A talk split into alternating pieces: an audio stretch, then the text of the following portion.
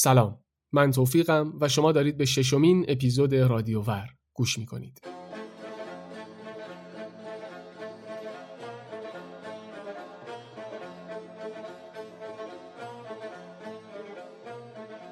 این اپیزود قسمت سوم سریال رستم و هفدهم آبان 1402 منتشر میشه. هر فصل رادیوور دریچه یه به یه قصه ایرانی. قصه هایی که بخشی از هویت ما رو به ما نشون میدن. قصه هایی برای دوباره زیستن در زمانه غربت. من این قصه ها رو بازآفرینی شده و به شیوه نمایشی براتون تعریف می‌کنم.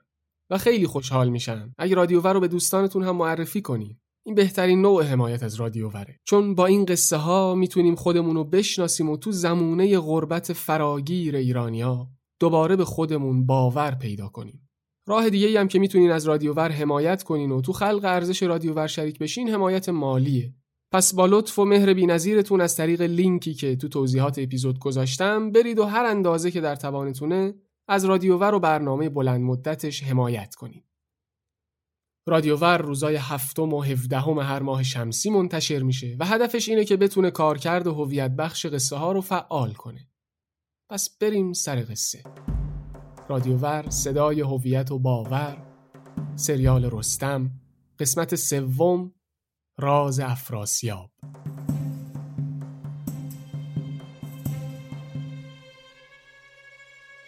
یا آنچه گذشت بریم. همونطور که تو قسمت قبل شنیدیم رستم ته چاه شقاد افتاده و همه خاطرهای زندگیش داره از جلوی چشماش رد میشه. با این تفاوت که نه خودشو می‌شناسه نمی‌دونه این چهره هایی که داره می‌بینه متعلق به کیه. نمی‌دونه کجا جنگیده نمی‌دونه برای چی زندگی کرده. هزاران تکه پازل از هویت خودش جلوی چشمشه و نمی‌تونه ربط این تکه ها رو درک کنه. مثل اکثر ماها تو غربت چاهی که برادرش براش کنده گیر کرده و به شناخت دوباره خودش نیاز داره.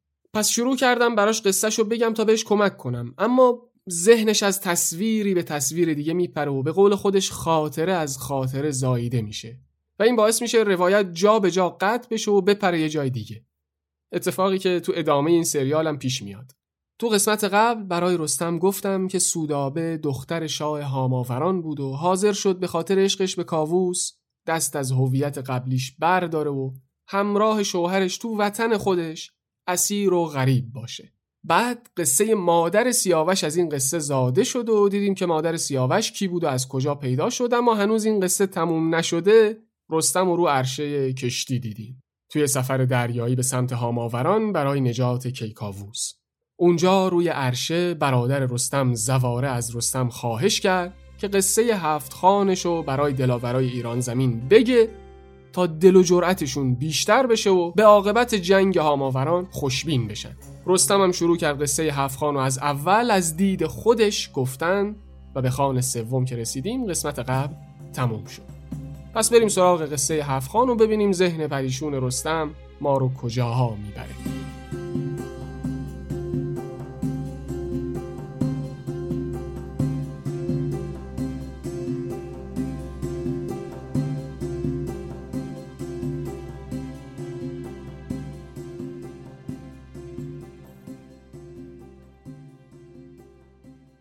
این قصه توه.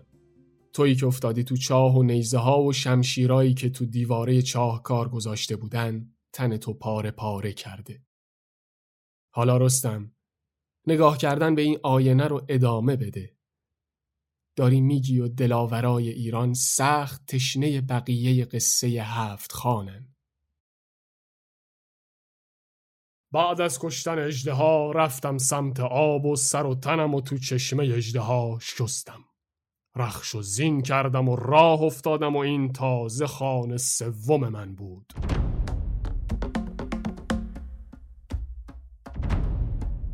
دلاورا راه درازی و در پیش گرفتم و تا بعد از ظهر یک سر روندم. حالا خورشید از میونه آسمون خم شده بود سمت غروب که رسیدم به یه بیشه سرسبز.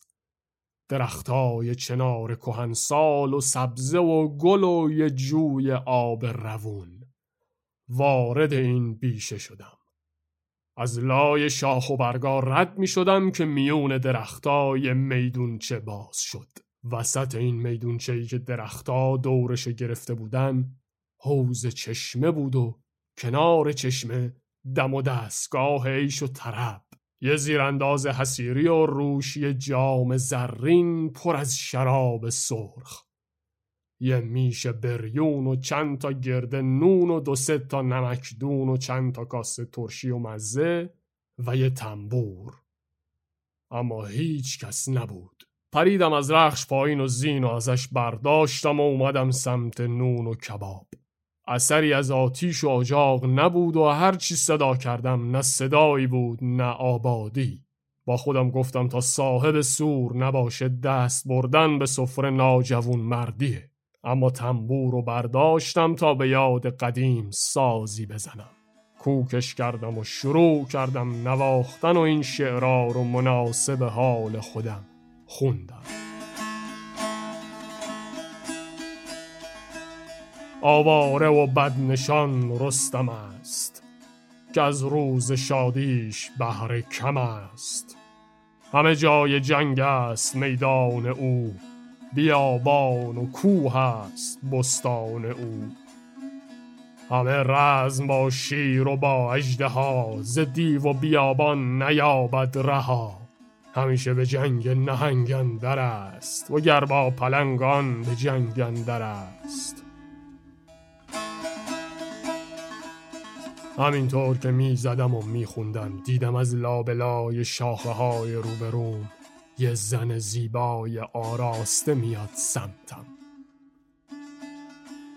موهاش سیاه و بلند و اندامش کشیده انگار بود تراشای چین تراشیده بودنش. نزدیکتر که می اومد همراهش بوی عطر بهار می اومد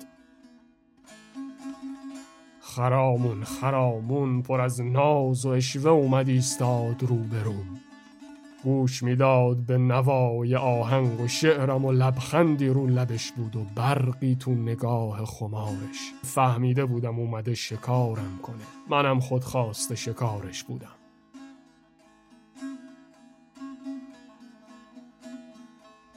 ساز گذاشتم زمین.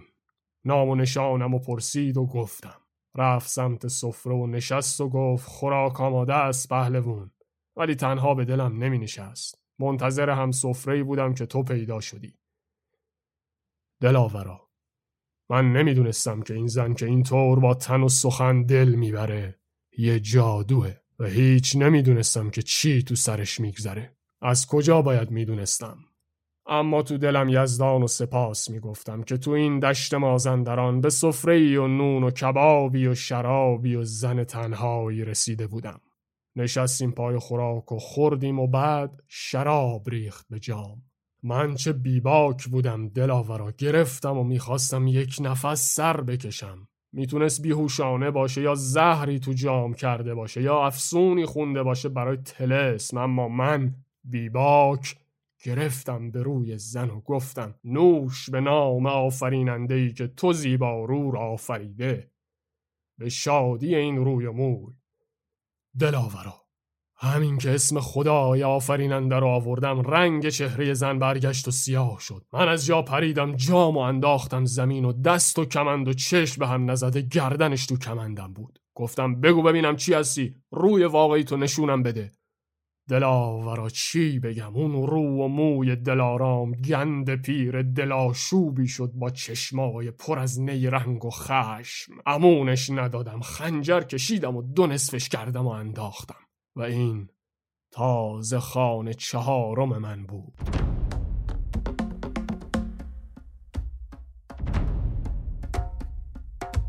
چند تا لغمه از این نون و کباب برداشتم و راه و گرفتم و پیش رفتم تا رسیدم به شب. شبی که نه ستاره پیدا بود نه ماه. انگار هرچی نور تو جهان بود تو بند و اسیر بود. افسار رخش و سپردم به خودش که به شم خودش پیش بره.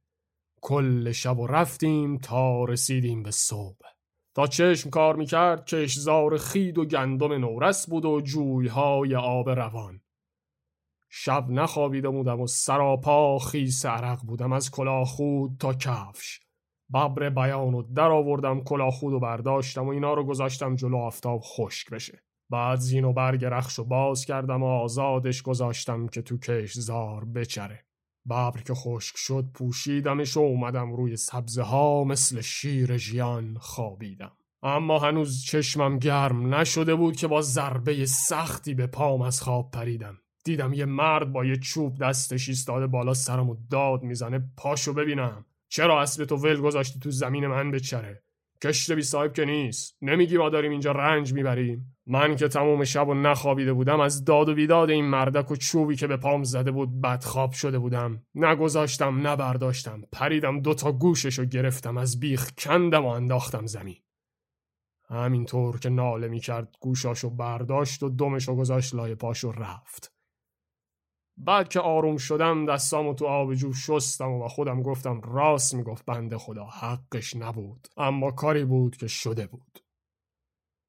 زین و گذاشتم رو رخش و زیربند و کشیدم و سفت کردم چند تا تیکه نون و کبابم که از خانه چهارم همرام بود یخ کرده و از دهن افتاده لغمه کردم و خوردم که دیدم از دور گرد و خاک اسب و سوار بلند شد چند تا سوار از دور نزدیک می شدن. من پریدم رو رخش و شمشیر و کشیدم و آماده منتظر ایستادم. سوارا اومدن و با یه فاصله ایستادن. سرکردشون فریاد زد. کی هستی؟ شاهد کیه؟ بد جای اومدی. بد کاری کردی. گیر شیرا افتادی. نامت چیه? از این حرفا. من گفتم نام من ابر. ابری که با شیر می جنگه و بارونش تیغ و نیزه است. اسم منو اگه بشنوی خون تو دلت یخ می‌زنه. تا به حال چیزی از کمند و کمان تهمتن به گوشت نخورده نام من رستمه. ولی من نام مادر تو می‌دونم. بهش میگن کفندوز. چون از بچگی می‌دونسته که به دست رستم کشته میشی. پافشردم به رخش و زدم به دلشون. یه زخم شمشیر من فرود اومد و دو تا سر از اونا افتاد و رو زمین غلطید مثل شیری که بیفته میونه گله گوسفند. هرچی دستم می‌رسید می‌زدم و هرچی دستم نمی‌رسید در می‌رفت. کمند شسخم و از که رخش باز کردم و رخش و روندم پی همون نامداری که سر کرده اون لشکر شکست خورده بود. تا به خودش بیاد گردنش تو کمن بوده کشیدم و انداختمش و پریدم از رخش پایین و دستاشو مثل سنگ بستم و پریدم رو رخش. گفتم حالا بگو نامت چیه؟ گفت اولاد. گفتم من دارم میرم پی کیکاووس و نبرد با دیو سپید و با همین گرز و شمشیر شاه مازندران و از تختش می‌زنم و میندازم رو خاک. حالا تو اولاد اگه راست بگی و راه دیو سپید و نشونم بدی و به هم بگی کیکاووس و کجا بستن شهریار مازندرانت می‌کنم. اولاد گفت منو نکش تا بگم. هرچی بخوای میگم. بعد راه رسیدن به کنام دیو سپید و جایی که کیکاووس و دلاورای ایران و زندانی کرده بودن بهم گفت و گفت تو با این حیبت و شکوه و توانایی بده که بری به جنگ دیو و کشته بشی. می‌گفت راه درازه و پرخطر و جا به جا دیو و جادو ایستاده. تو تنها اگه حتی فولادم باشی تاب نمیاری. من خندیدم و گفتم اگه تو راه و نشونم بدی منم شکست دیوار و نشونت میدم. به چشم خودت می‌بینی این دیوا و جادوهایی که میگی. چطور از اثر شمشیر و هنر و بخت من پر و پوستشون پاره و پراکنده میشه. راه و نشونم بده و دم مزن.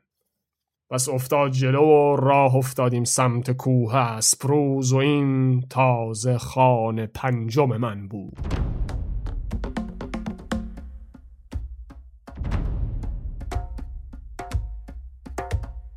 روز و شب رفتیم تا نیمه شب بود. رسیدیم به کوه اسپروز تو تاریکی یه شکاف پناه گرفته بودیم.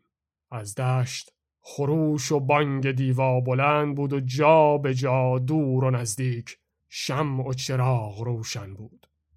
به اولاد گفتم اینجا کجاست و این نورا و آتیشا چیه؟ گفت اینجا دروازه سرزمین مازندرانه. سپهدارا و دیوای مازندران شبا بیدارن و هوشیارن صدای نعره هولناکی بلند شد. اولاد رنگ از صداش پرید و گفت این صدای خروش ارزنگ دیوه یه درخت بلند و نشونم داد که سرش به ابرا میسایید و یه خیمه بزرگ زیرش زده بودن. گفت اونجا جایگاه ارزنگ دیوه و هر از گاهی از این نعره ها می‌کشه. دلاورا. چاره نبود و شب حسار دیو بود. پس من که تموم راه و بیدار و هوشیار رونده بودم دست و پای اولاد و بستم و همونجا خوابیدم تا تیغ خورشید بیاد و حسار شب و بشکنه. خورشید که پیدا شد بیدار شدم و اولاد و به درخت بستم. گرز پدر بزرگم سام نریمان و آویزون زین کردم. کلاه خودم و سر گذاشتم و یک راست تاختم سمت خیمه که دیشب اولاد نشونم داده بود. با خودم می‌گفتم اگر زنگو بزنم دیگه این دیوا دست و دلشون میلرزه. نرسیده به خیمه شمشیرم و کشیدم و نعره زدم و تا ارزنگ از خیمه در اومد ببینه کی به کیه رسیده بودم بالا سرش. سر و گردنشو گرفتم و تیغ و خون و نعره به هم پیچید و سر کنده دیو تو دستم بود. پرتش کردم سمت انجمن دیوا و زهرشونو دریدم. هر کی جونشو دوست داشت برداشت و در رفت و هر کی نزدیک اومد سرش به باد رفت. تا خورشید از وسط آسمون خم بشه سمت غروب. کشتم و ترسوندم و سر تا پا آلوده به خون دیو و آدمی و جادو. برگشتم سمت کوه اسپروز اولاد هنوز اونجا به درخت بسته بود. پیش افتاد تا راه شهر زندان کیکاووس و نشونم بده. رفتیم و رفتیم تا شهری که ایرانیا رو اونجا بسته بودن. از راهی که میشناخت پنهونی وارد حصار شهر شدیم و یک راست رفتیم بالای سر کیکاووس. دلاورا دیدن شاه جهان و پهلوونای نامدار با اون حال خراب و شکست کور و حقیر دل هر پهلوونی رو میشکنه. اما من به دل قوی از رخش پایین پریدم و درود گفتم که کاووس منو در آغوش گرفت و پهلوونا گردمونو گرفتن. من گفتم که ارزنگ و کشتم و راه دیو سپید و پیش گرفتم. که کاووس گفت پس باید زودتر بری و تا خبر کشتن ارزنگ بهش نرسیده کار رو یک سره کنی. اما راه سخت و دشواره. هفت تا کوه تو مسیرته. گله گله دیو و جادو نگهبان این راهن و دیو سپید توی غار هولناک لونه کرده. کاووس می‌گفت باید بری و به نیروی یزدان دیو سپید و بکشی و چشم ما رو روشن کنی. چون پزشک ما گفته درمان کوری و تیرگی چشمامون خون دل و مغز دیو سپیده. دلاورا حالا نه فقط زندگی و مرگ و شادی و غم شاه و پهلوونای ایران و کل ایرانیا دست من بود. می‌تونستم روشنایی و بینایی و هم دوباره بهشون برگردونم. فقط کافی بود دیو سپید و بکشم و خون جگرشو تو چشم شاه و پهلوونا بچکونم. پس پریدم پشت رخش و اولاد و پیش انداختم که راه و نشونم بده و این خانه ششم بود و حالا نوبت جنگ من با دیو سپید بود.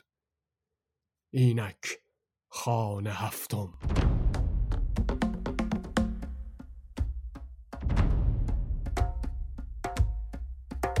کمر بسته سرم پر از جنگ و کینه پیش رفتیم و شب بود که رسیدیم. نزدیکی دهنه اون غاری که تاریکی ازش می‌زد بیرون. ولوله تو لشکر دیوا افتاده بود از کشتن ارزنگ و حمله من قصه ها و ناله های غصه ها بلند بود. ما توی شکافی پنهان شده بودیم. به اولاد گفتم تا اینجا که خوب راست گفتی و اگه اینو هم راست بگی منم به عهدم وفا می‌کنم. بگو ببینم. چطور برم که دیو سپید و تنها گیر بیارم؟ گفت آفتاب که در بیاد و گرم بشه دیوا میخوابن. جز چند تا پاسبون جادو کسی و بیدار نمی‌بینی. اون وقتیه که تو اگه بری شاید پیروز بشی. میلرزید و اینو می‌گفت. خوب می‌تونستم ترس اولاد و بفهمم که با خودش میگه اگه این بره و دیو سپید شکستش بده چه بلاهایی سر من اولاد میاد. شتاب نکردم و موندم تا آفتاب در اومد. دوباره سر و پا و دست اولاد و بستم و پشت رخش نشستم. شمشیرم این نهنگ جنگی و از نیام کشیدم بیرون و تاختم میون لشکر خواب دیو. نامم و مثل تندر تو گوششون ترکوندم و برق شمشیرم و بهشون چشوندم. زدم و پیش رفتم تا رسیدم به دهنه غار.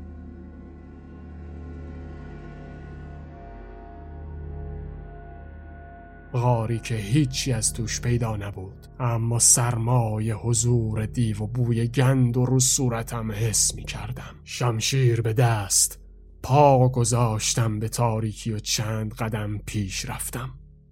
صدای چکه آب از دور دست غار می اومد و تو دالونای پیچ پیچ می پیچید. نه روزنی بود که نوری به درون بتابه نه مشعلی نه شمعی. تاریک مطلق عین دل ظالم. دالونای پیچ پیچ و پیش می‌رفتم و توی دهنم مزه خون و خاک و آهن بود تا اینکه وسط یه دالون تنگ و کوتاه صدای نفسای سنگینی و از ته دالون شنیدم. چشام و چند لحظه گذاشتم رو هم. مالیدمشون تا شاید نوری بگیرن و چیزی ببینن. قبضه شمشیر رو تو دستم محکم کردم و شمشیر رو با دستم یکی کردم. بعد بی صدا پیش رفتم. این دالون تنگ کوتاه که تموم شد به یه فضای باز رسیدم تو دل کوه تو سقفش چند تا روزنه بود و نخای کم رمق نور فضا رو سایه روشن کرده بود. توی این سایه روشن دیو سپید و دیدم اندازه یک کوه تن و صورتش سیاه شب و موهاش سفید برف. آماده منتظرم نشسته بود. ساعد و زره و کلاه خود آهنی پوشیده و چنگالاش تیز و آماده. دلاورا راست بگم. دلم از دیدن این حیبت و آمادگیش پر ترس شد و دیگه هیچ چاره ای نبود. یا من یا دیو. هجوم بردم و یه ضربه تیغ زدم که فکر کردم به کمرش می‌گیره و کارشو می‌سازه اما از بلندی قامتش تیغم فقط به رونش گرفته بود. پاش از رون کنده شد و افتاد. نعره کشید و خون پاشید و پای کندش و بر کشید و مثل گرز گرفت دستش و هجوم آورد. من چپ زدم و جا خالی کردم ولی با دست دیگش باز حمله آورد و چنگ انداخت و تنم و خراش داد. اون همه شتاب و از اون تن بزرگ هیچ باور نمی کردم از خون پای کنده دیو و تن زخمی من خاک زیر پامون گل شده بود. پوست از تن و سر هم میکندیم و من با خودم می‌گفتم اگه امروز جون به در ببرم دیگه جاودان زندم غلط می زدیم و از ضربه های هم دیگه جا خالی می کردیم و مشت و چنگال و تیغ بود که می‌رفت و میومد و دوباره به هم می اومدیم و فشار و چنگ و تیغ و باز فشار و چنگ و تیغ تا اینکه من مشتی زدم به اون دستشو. دست انداختم بند کمرشو گرفتم. بلندش کردم تا گردنم و زدمش زمین. خنجر کشیدم دلشو دریدم جگرش از پهلوش در کشیدم دلاورا. نعره آخر دیو سفید رفت تا اعماق این غار. کف غار یک سر تن مرده دیو بود و خون پلیدش جهان و برداشته بود. این خانه هفتم من بود و بعد از این دیگه شنیدید که چه شد و چه کردم. جگر دیو سپید و بردم و خون و چکوندن تو چشاشون و تیرگی از چشاد در اومد. روشنایی به ایرانیا برگشت. سپاه آماده کردیم و راهی شهر مازندران شدیم تا درس درستی به شاه مازندران بدیم. یکی دو تا نامه بین ما و شاه مازندران رفت و اومد و چاره نشد و تسلیم نشد.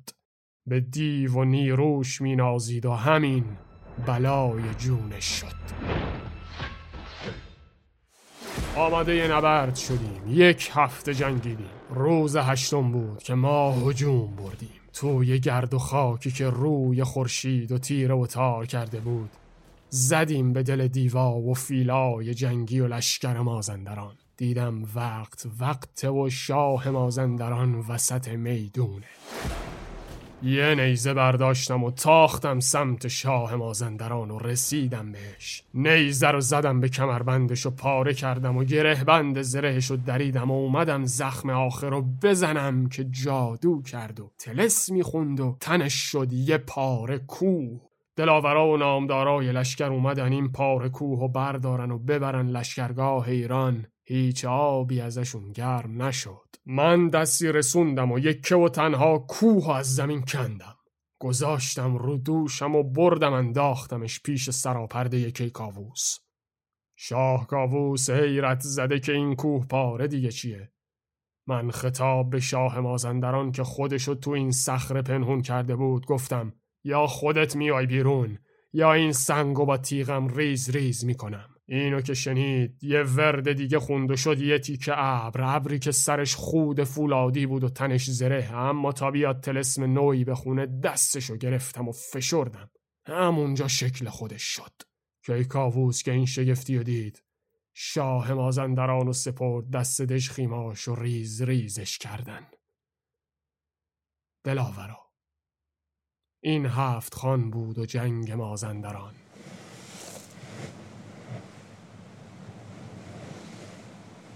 این نبردی که پیش رومونه. به یاری یزدان در برابر هفت خان هیچه دل بد نکنین اونجا تو جنگ مازندران با دیو و جادو و فیل جنگیدیم. سربلند در اومدیم. اینجا که یه مش آدم بزدل بیشتر نیستن. توی بزم کمین کردن. شک ندارم گرد سم اسبای ما رو که ببینن سپر میندازن و پیش پامون به خاک میافتن. چه شوری به پا کردی و چه دل و جرأتی برای سربازها و دلاورات دست و پا کردی؟ آه خوب شد. هزار خیال و تصویر و تو این آینه دیدم و شناختم. چه شکوهی داشتم و چه غرور و مردانگی. حالا یادم میاد رنج هفت خان و بوی خون دیو سپید و اما این سفر دریا به کجا رسید؟ کیکاووس چطور از هاماوران نجات دادیم؟ بگو سر بلندم کن. رسیدین خاک هاماوران. پهلو گرفتین. لشکر از کشتی ها پیاده شده. شاه هاماورانم. لشکرش از شهر کشیده بیرون مقابل شما. اینجا جنگ اوله. رفتی به میدون نام تو گفتی و زدی به قلب لشکر دشمن. از هیبت و زخم گرزت سپاه هاماوران پراکنده و ترسیده داره بر میگرده سمت شهر. بره تو حصار شهر پناه بگیره. شاد و پیروزمند شهر رو محاصره می‌کنین و دارین نقشه میریزین که چطور نفوذ کنین که از دو طرف صدای شیپور و تبل بلند میشه. طلایه سپاهت میاد توی خیمه بهت میگه دو تا لشکر تازه نفس اومدن یاری شاه هاماوران. این دو تا لشکر یکی لشکر شام اون یکی سپاه بربرستان. از خیمت میای بیرون و توی دشت می‌بینی که کوه تا کوه سپاهه کران تا کران اسب و فیل و مرد جنگی. احساس خطر می‌کنی و نگران جون کیکاووس میشی. یکی رو صدا می‌کنی تا خبر این رویارویی و پنهونی برای کیکاووس ببره. به این پیک میگی؟ از راهی که بلدی برو و به کیکاووس بگو. شاههای سه کشور سپاهشون رو پیش کشیدن و آماده نبرد با ما شدن. میترسم قبل از هر چیزی تو و پهلوونا و سرای لشکر رو بکشن. دستور چیه؟ پیک میره و تا برگرده جاسوسات رو میفرستی تا برن و از این سپاه انبوه و تعداد و نیروهاشون اخباری برات بیارن. حالا پیک برگشته و جواب کیکاووس رو برات آورده. میگه کیکاووس گفته رستم نترس. زمین و جهان فقط برای من کاووس نیست. نوش و زهر زندگی با همه و با این حال خدا نگهدار منه. تو به جنگ و یکیشونم زنده نزار. حالا نگاه کن آفتاب داره طلوع می‌کنه تو پیشا پیش لشکرت از تپه مشرف به دشت نبرد میرید بالا و حالا دشت نبرد و تمام و کمال می‌بینید.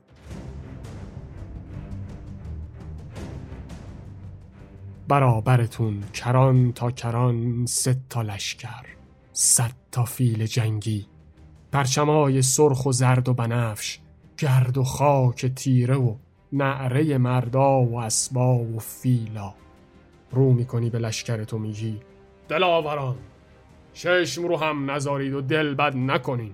به تیر و نیزه هاتون نگاه کنین که تشنه خون ظالمن. اگه اونا صد هزارن و ما صد سوار با دلی که شما دارین صد هزار برن برابر صد شیر. نبرد آغاز میشه. کماندارا تیر بارون می‌کنن نیزه دارا هجوم می‌برن. پیاده و سوار شمشیر می‌کشن و سر بریده است که میغلطه و زره پاره پاره است که به زمین میریزه. ولی تو رخش و تیز کردی راست سمت شاه شام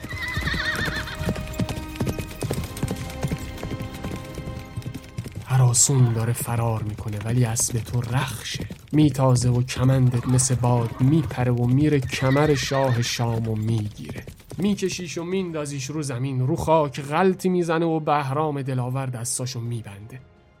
از سمت دیگه میدون نبرد فریادا بلند میشه که شاه بربرستان و هم پهلوون دلاور گراز نامدار اسیر کرده. دیگه پیروزی سپاهت حتمیه رستم.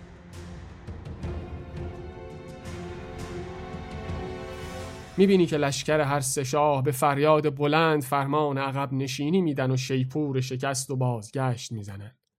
زمین زیر پات، سرها، زره ها، دست و بدنها، کلاه خدا و شمشیرای شکسته و تیرای به زمین نشسته، پشت پشت سرباز و دلاورای کشته. تو بهرام شاه شام و دست بسته می‌برین وسط میدون. از اون طرفم گراز دلاور شاه بربرستان و دستبسته با خودش میاره. چهل سردار و سرفراز دیگه هم اسیرتون شدن. همه دست به زانو نشسته صورتا و زره ها خون پاشیده و گردالود. اینجاست که پیک شاه هاماوران سر می‌رسه و میگه شاه هاماوران درود فرستاد و فرمود که شکست و پذیرفته. زنهار می‌خواد و پیمان میبنده که کیکاووس و با سرا و پهلوونا به رستم بسپاره و هرچی باج و خراج نیاز باشه بپردازه. لبخند تو می‌بینی رستم. می‌بینی که کاووس و سران از بند رسته چطور به تو نگاه می‌کنن. چقدر پیش چشمشون بزرگ و بزرگواری. این توی. جهان پهلوان. تاج بخش شاه نشان حالا تنها کاری که باقی مونده اینه که با این سپاه بزرگ برگردین و افراسیاب و از خاک ایران بیرون کنین. این سپاه بزرگ ترکیب لشکر توه با سپاه کیکاووس. لشکر شام و بربرستان و هاماوران هم بهش اضافه شده تو راه برگشت. لشکر عربهایی هم که از افراسیاب و تورانیا شکست خورده بودن زنهار می‌خواد و بهتون میپیونده. حالا کوه تا کوه لشکر کیکاووسه و اینا همه به خاطر تو. حالا نگاه کن. کیکاووس داره با مشورت تو یه نامه می نویسه برای افراسیاب و تهدیدش می‌کنه که یا خاک ایران رو خالی کن و برو به توران خودت یا همراه سپاهت آماده مرگ شو. اما متن نامه ای که من می‌بینم چیز دیگه ایه. حرف از گروگان و سله با افراسیابه این یه نامه دیگه است. ذهنت پریده یه جای دیگه. جایی که دوستش داری و بیش از هر قصه دیگه ای آزارت میده. این که الان داری می‌بینی یه نامه دیگه است وسط یه جنگ دیگه سالها سال بعد از این جنگ. اما بزار چند جمله دیگه همینجا ته جنگ هاماوران بمونیم و حداقل یه قصه رو برات کامل کرده باشم. بعد از جنگ هاماوران با اون سپاه عظیم وارد خاک ایران شدیم. افراسیاب به اون نامه‌ای که شما فرستادید اعتنایی نکرد. موند. شما زدین و سپاه توران و تو یه نبرد شکستین و افراسیاب و سرفکنده و بیچاره از خاک ایران انداختین بیرون و این خیر سری کیکاووس هم مثل ماجرای مازندران به خیر گذشت. اما این این نامه ای که الان داری می‌بینی خطاب به سیاوشه. و نوشته گروگانای تورانی رو بفرست درگاه و فریب افراسیاب و نخور و به هیچ طریقی صلح نکن. توس سپه بود و پیشت میفرستم تا گروگانای تورانی رو دست به سه بار خر کنه و پیش من بفرسته. هیچ از آشتی و صلح با افراسیاب دم نزن. یا بجنگ یا تنها برگرد و جنگ و لشکر و بسپار دست توس راست گفتی. خطاب نامه رو دارم می‌بینم. خیال سیاوش نمی‌خواد منو آروم بذاره. بگو دل خونم و با خیال زنده سیاوش آروم کن. این نامه که کیکاووس خشمگین در حضور خودتو خطاب به سیاوش می نویسه اما این خیال و خاطر وسط قصه است. اینو همینجا نگه داریم. بریم عقبتر. قصه رو از اول بگم تا بیایم و برسیم به اینجا. خوب یادته. برات تعریف کردن و منم گفتم. سیاوش بعد از اینکه از آتیش گذشت و بیگناهیش رو ثابت کرد. نزاش کاووس سودابه رو بکشه. وساطت کرد و گفت این زن رو به من ببخش. کی کاووسم که دلش نمی اومد این زن زیبا رو از بین ببره. وساطت سیاوش رو پذیرفت. سیاوش پای تخت شاه و بوسید و از تالار شاهی بیرون اومد. یه مدت میگذره سودابه بازم تلاش می‌کنه که کیکاووس رو با سیاوش بد کنه. تا اینکه یه روز کاراگاه ها و جاسوسای کیکاووس براش خبر میارن که افراسیاب یه لشکر صد هزار نفره جور کرده و داره آماده حمله میشه. کیکاووس انجمن بزرگار رو فرا می‌خونه و میگه این افراسیاب به هیچ پیمانی پایبند نیست. هنوز از جنگ قبلی آسوده نشدیم باز آدم جمع کرده و سر ایران داره. این بار باید خودم برم و کارو یک سره کنم. تو اینجا نیستی رستم. اینا رو چند روز بعد برات تعریف می‌کنن که بزرگای انجمن جواب میدن این همه پهلوون چرا خودت بری به کیکاووس میگن تو دو بار تخت و رها کردی یه بار مازندران یه بار هاماوران ایرانیا رو بیشاه و بیپناه گذاشتی. برات تعریف کردن که کیکاووس لجاجت می‌کنه و باز میگه هیچ پهلوونی نیست که بتونه مقابل افراسیاب بیسته. خودم باید برم. اما سیاوش تو اونجا نشسته و تو سکوت غرق فکره. اینا رو خود سیاوش چند روز بعد برات میگه. که پدرم می‌گفت خودم باید برم.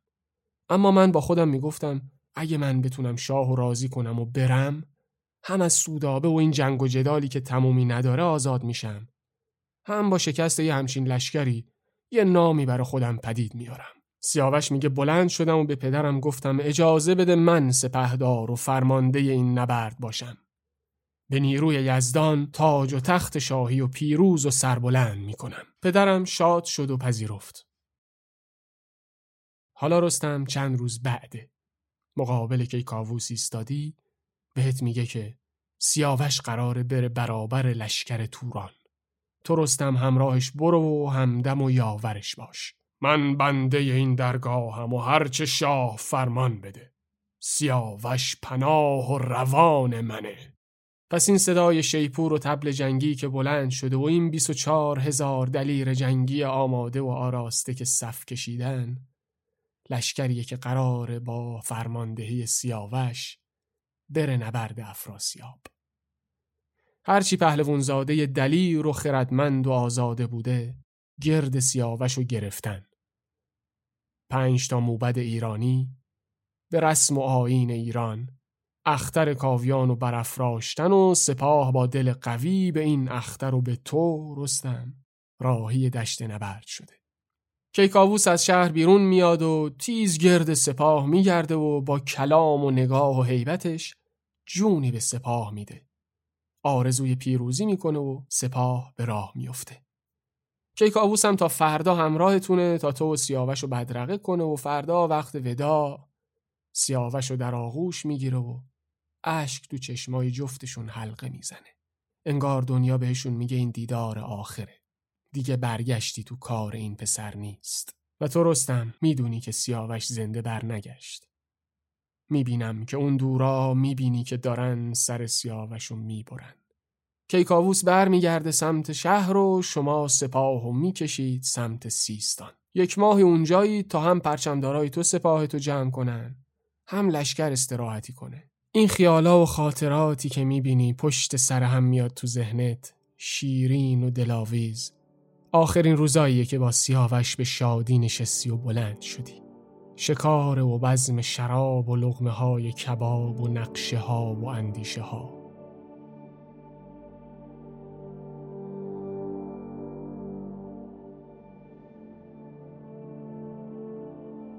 حالا سپاه جمع شده و راه افتادید و لشکر رو دارید می‌کشید سمت بلخ.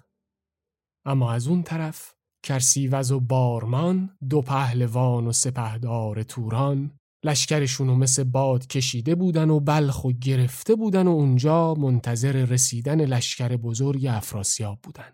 کاراگاه ها و جاسوس های توران خبر می‌برن برای کرسیوز که سپاهی از ایران می‌رسه سپهدار شاه جوان و پهلوانش رستم.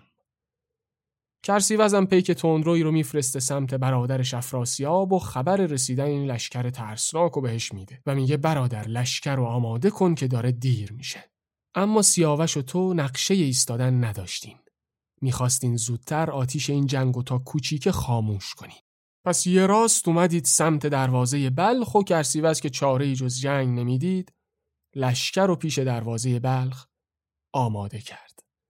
رسیدید. لشکرها رو به هم زدید و تو سه روز دوبار جنگیدید و شب سوم بود. کاراگاه های زیرکتون رو فرستادید توی حصار پیاده و پوشیده. دروازه ها رو براتون باز کردن و شما هجوم بردین داخل شهر. اما کرسیوز فرار کرده بود. سپاه هم با خودش برده بود و از آب جیهون هم رد شده بود. رفته بود پیش افراسیاب. سپید دم روز چهارم سپاه ایران تو حصار بلخه و پیشروهای سپاه و فرستادین دنبال کرسیوز و حالا از بلخ تا لب آب جیهون و سپاه ایران گرفته. سیاوش نویسنده رو پیش خودش خونده و نامه برای پدرش می نویسه. ماجرای این جنگ سه روزه و فرار سپهدار کرسیوز و براش گفته و داره میگه که افراسیاب حالا با لشکرش توی شهر سغده اون طرف آب جیهون دستور شاه چیه از آب بگذریم و جنگ کنیم یا بمونیم و صبر کنیم می‌بینم که خاطرت رستم باز داره مخشوش میشه. خون سیاوش دامن خیالتو گرفته. اما همراه هم باش. این نامه رو که سیاوش میفرسته برای کاووس پاسخ کیکاووس و همون پیکی که فرستاده بوده برمیگردونه. کیکاووس نوشته که از آب رد نشید و عجله نکنید. افراسیاب خودش میاد به جنگ شما. اما اگه از جیهون رد بشه دست به خون خودش برده. تا دو روز کاراگاه ها و طلایه سپاه و آماده باش گذاشتید اما هیچ حرکتی از افراسیاب و سپاه توران ندیدید تا حالا که داری می‌بینی روز سومه یه فرستاده از سمت توران اومده و خبر میده که کرسیوز بدون لشکر با هدایای بسیار از طرف افراسیاب داره میاد سمت بلخ سیاوش با نگرانی نگاه می‌کنه به تو. هیچ نمی‌دونین ماجرا چیه چی شده چه کاسه زیر نیم کاسه است. تا دیروز می‌خواستن لشکر بکشن ایران رو بگیرن. حالا افراسیاب برادرشو بدون لشکر با هدیه میفرسته سمتتون چه نقشه ای دارن؟ نمی‌دونین. و منتظرین تا کرسیوز بیاد و هدایا و پیام افراسیاب و براتون بیاره تا سالهای سالم هیچ کس نمی‌دونست ماجرای این صلح ناگهانی و این هدیه ها و راه اومدن افراسیاب با سیاوش چی بوده اما تو رستم سالها سال بعد از این دلیل این ماجرا رو فهمیدی و حالا باید اون خیال و برات پیش بکشم از کی شنیدی؟ از این پیرمرد خردمند و شکسته تورانی یه موبد تورانیه بعد از شکست بزرگ از دربار شکست خورده توران فرار کرده اومده سیستان پیش تو پناه گرفته. ببین اینجا تویی و این پیرمرد سپید موی تورانی توی باغ انگور سیاه قدم می‌زنین. داستانهای کهن میگین. تو هم که هیچ وقت از شنیدن قصه های سیاوش آروم نمیشی. هر گلی رو به بوی سیاوش بو می‌کنی. از این پیرمردم قصه ای از سیاوش می‌خوای. مخصوصا که می‌دونی این پیرمرد اون سالایی که سیاوش تو غربت توران بود موبد دربار افراسیاب بوده و مشاور و راهنمای شاه و شاهزاده. حالا این موبد پیر تورانی چیزی رو برات تعریف می‌کنه که جواب معمای افراسیابه. اینکه چرا خواست با سیاوش صلح کنه. دلیل اون همه هدایا و همه ماجراهای بعدش. این پیرمرد قرار همه اینا رو برات روشن کنه. رازی که سالها معمای سر به مهر مونده بود. چون افراسیاب سوگند سخت خورده بود که اگه کسی دهن باز کنه به گفتن این راز خودش و خاندانش رو یه جا سر میبارن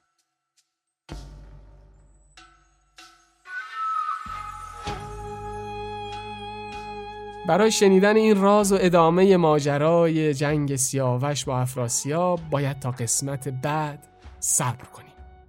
چیزی که شنیدین قسمت سوم سریال رستم در رادیو ور بود. خیلی متشکرم ازتون که تا اینجای قصه همراه من و رستم بودیم بازم قصه در قصه شد. از خانه چهارم رستم شروع کردیم و ادامه سفر دریایی رستم به هاماوران رو شنیدیم. بعد جنگ شاهان سگانه رو با رستم دیدیم و ناگهان رستم باز یاد سیاوش افتاد و خاطرات غمانگیزش زنده شد. دیگه باید برامون واضح شده باشه که رستم رادیوور با رستم شاهنامه تفاوتی داره. رستم رادیوور نماد و نماینده ما ایرانیای امروزه. مثل همه ماها که تو چاه غربت افتادیم. چه دور از وطن چه توی وطن. چاه غربتی که برادر خودمون برامون کنده. و از هر طرف خیال و خاطراتمون که میریم می‌رسیم به لاله هایی که از خون جوانان وطن دمیده. خونی که درست مثل رستم نمی‌تونیم ببخشیم و نه هرگز فراموش می‌کنیم. رستم رادیوور به نمایندگی از ماست که ته چاه برادرش گرفتاره و ما تو رادیوور می‌خوایم با کمک به رستم به خودمون کمک کنیم. خودمون رو بشناسیم و بدونیم کی بودیم و چه حرفایی برای گفتن داریم. پس این دریچه رو باز بذاریم تا تو اپیزود بعدی ادامه قصه رو بشنویم همه متن این سریال و من بر اساس شاهنامه فردوسی بازآفرینی کردم و حاصل سالها مطالعه و قصه خوندن و قصه گفتن و اینجا بهتون ارائه میدم. فعلا هم تمام کارهای پادکست رو تنهایی انجام میدم و خیلی ممنون میشم اگه به هر طریقی که می‌تونین از رادیوور حمایت کنین. بهترین شکلش اینه که تو فضای مجازی از رادیوور حرف بزنین. رادیوور رو به دوستاتون پیشنهاد کنین و اینطوری توی بازسازی و تقویت هویت ایرانی های سراسر دنیا شریک بشین. راه حمایت مالی هم بازه و از طریق لینکی که توی توضیحات اپیزود گذاشتم می‌تونین هر چقدر که خواستین پرداخت کنین و توی خلق ارزش رادیوور هم دست بشین. اما بگم که این پادکست پیش از هر چیزی مال شما ایرانی است. رایگانه و هیچ منتی نیست. تا قسمت بعدی که هفتم آذر 1402 منتشر میشه مراقب خودتون باشین و با دل خونین لب خندان بیارین. همچو جا. من توفیقم و صدای منو از ور میشنوید.